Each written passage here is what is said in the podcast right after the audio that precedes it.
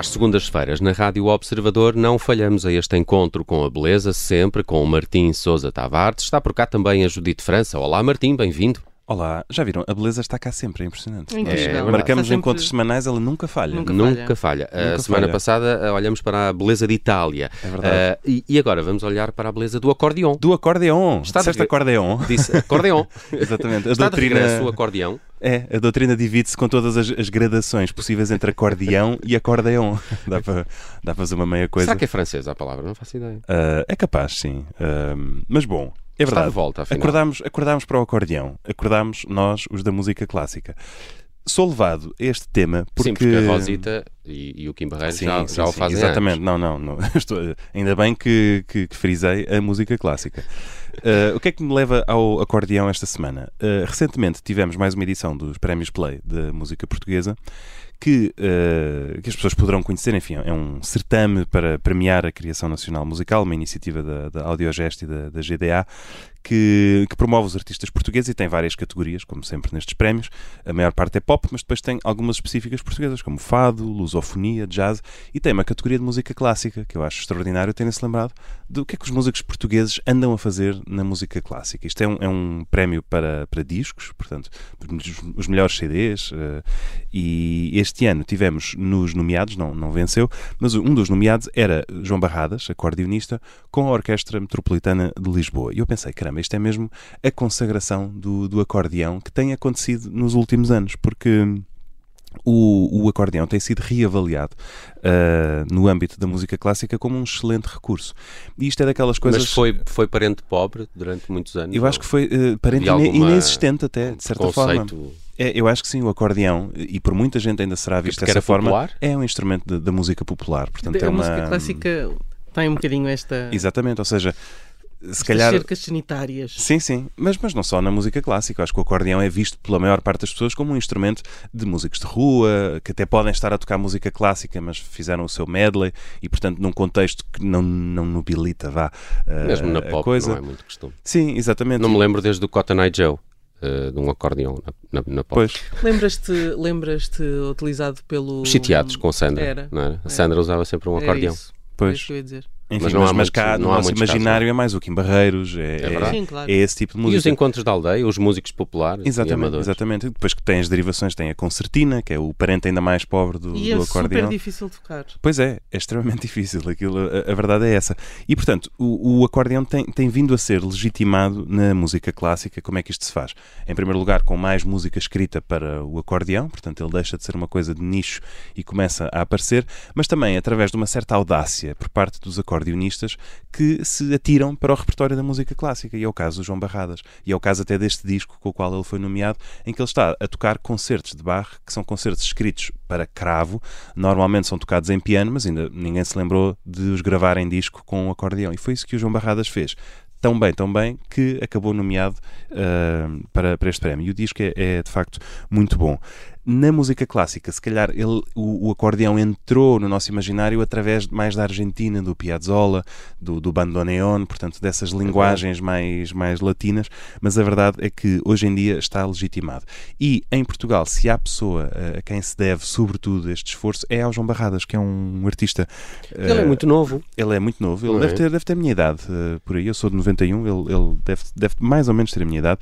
E é, é um, jovem que, que tem dado cartas, tanto a nível nacional como a nível internacional, e que tem uma, uma coisa que eu acho extraordinária, que é uma, uma enorme agilidade artística. Ele, ele cruza o jazz e a clássica com enorme à vontade, portanto, tanto o vemos em festivais internacionais de jazz a fazer sessões de improvisação e jams, como o vemos a tocar música escrita em partitura em conceito de recital improvisa, interpreta, enfim.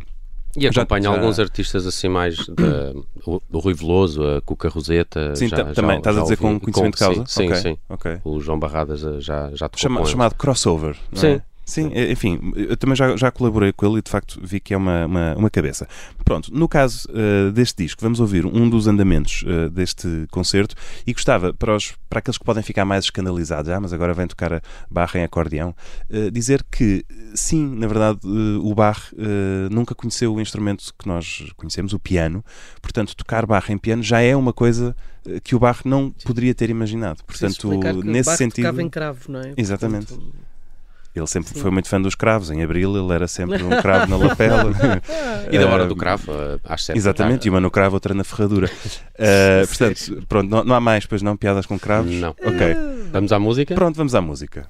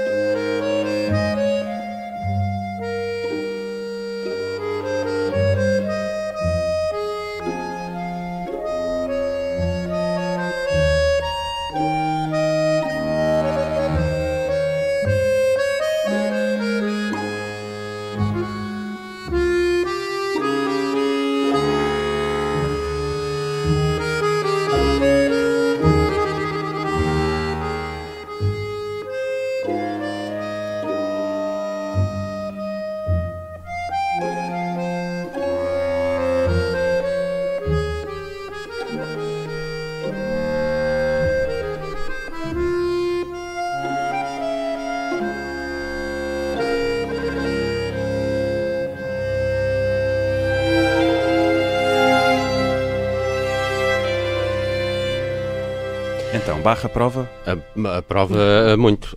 E eu estava a perguntar-te isto em off, não é? Esta, esta é uma composição que faz parte desse tal disco do João este Barradas. É, é o andamento lento do concerto em Fá menor, portanto está nesse disco com a Orquestra Metropolitana de Lisboa, que recomendo muitíssimo. É Agora uma fiquei curioso para, abrir os ouvidos. para ouvir e estava aqui a ler mais coisas sobre o, o João Barradas. Ele de facto tem colaborado com muita, muita Tem, gente aliás, e, e pessoas se- que são de espectros completamente Sim, sim. diferentes da E- e música. se quiserem, até posso recomendar, se ficaram com vontade de o ver ao vivo, podem vê-lo no Festival de Sintra muito em breve, daqui a umas semanas. Vai fazer dois concertos, um ah, no Palácio de Montserrat, lindíssimo, mas outro ainda mais especial, no dia 21 de junho, que é o solstício de verão, ao amanhecer, num lugar muito bonito da Serra de Sintra. Portanto, Oh. vai ter lugar para aí às 5 e meia da manhã. Ah, contexto único, portanto, se quiserem, o concerto tem uma caminhada primeiro, é uma caminhada-concerto, faz-se um trilho por ali e, enfim, informem-se, festivaldesintra.pt. Gosto muito dessa ideia. João Barradas é o músico a quem se deve em Portugal a reavaliação do potencial do acordeão na música clássica e de repente acordamos para o acordeão. Ah, aqui ah, o título também eh, do Encontro com a Beleza desta semana com o Martim Sousa Tavares, gostei muito. É verdade. e, e, e temos amanhã a nova newsletter Ah, do. Martim, A Música na Minha Cabeça. Qual é a desta semana? desta semana é uma, uma coisa extraordinária porque há coisa de duas semanas a equipa que gera o espólio do Ryuichi Sakamoto, que faleceu Ah. em final de março, partilhou a playlist que o Sakamoto estava a compilar nos últimos dias da sua vida com música para o seu próprio funeral. Hum. E eles acharam aquilo tão bonito que, que resolveram partilhar, portanto é um link, ela está no Spotify. Já fui ouvir. Já foste ouvir? Já. Eu também. É uma playlist com mais de duas horas e meia de música, muito longa, e com música extraordinária. Portanto é uma, Ia dizer é uma que tem Nino reflexão a partir ou daquilo. não? Não, Nino Rota não tem, por não acaso. tem, mas tem uma série de músicas de filmes. Tem, que, tem. eh, Quer dizer, se calhar, se calhar até tem. Lembro que tem Ennio Morricone. Pois, era isso. Tinha, muito, eh, tinha muita Nino música Ro- de Ah, filmes. se calhar tem do La Strada.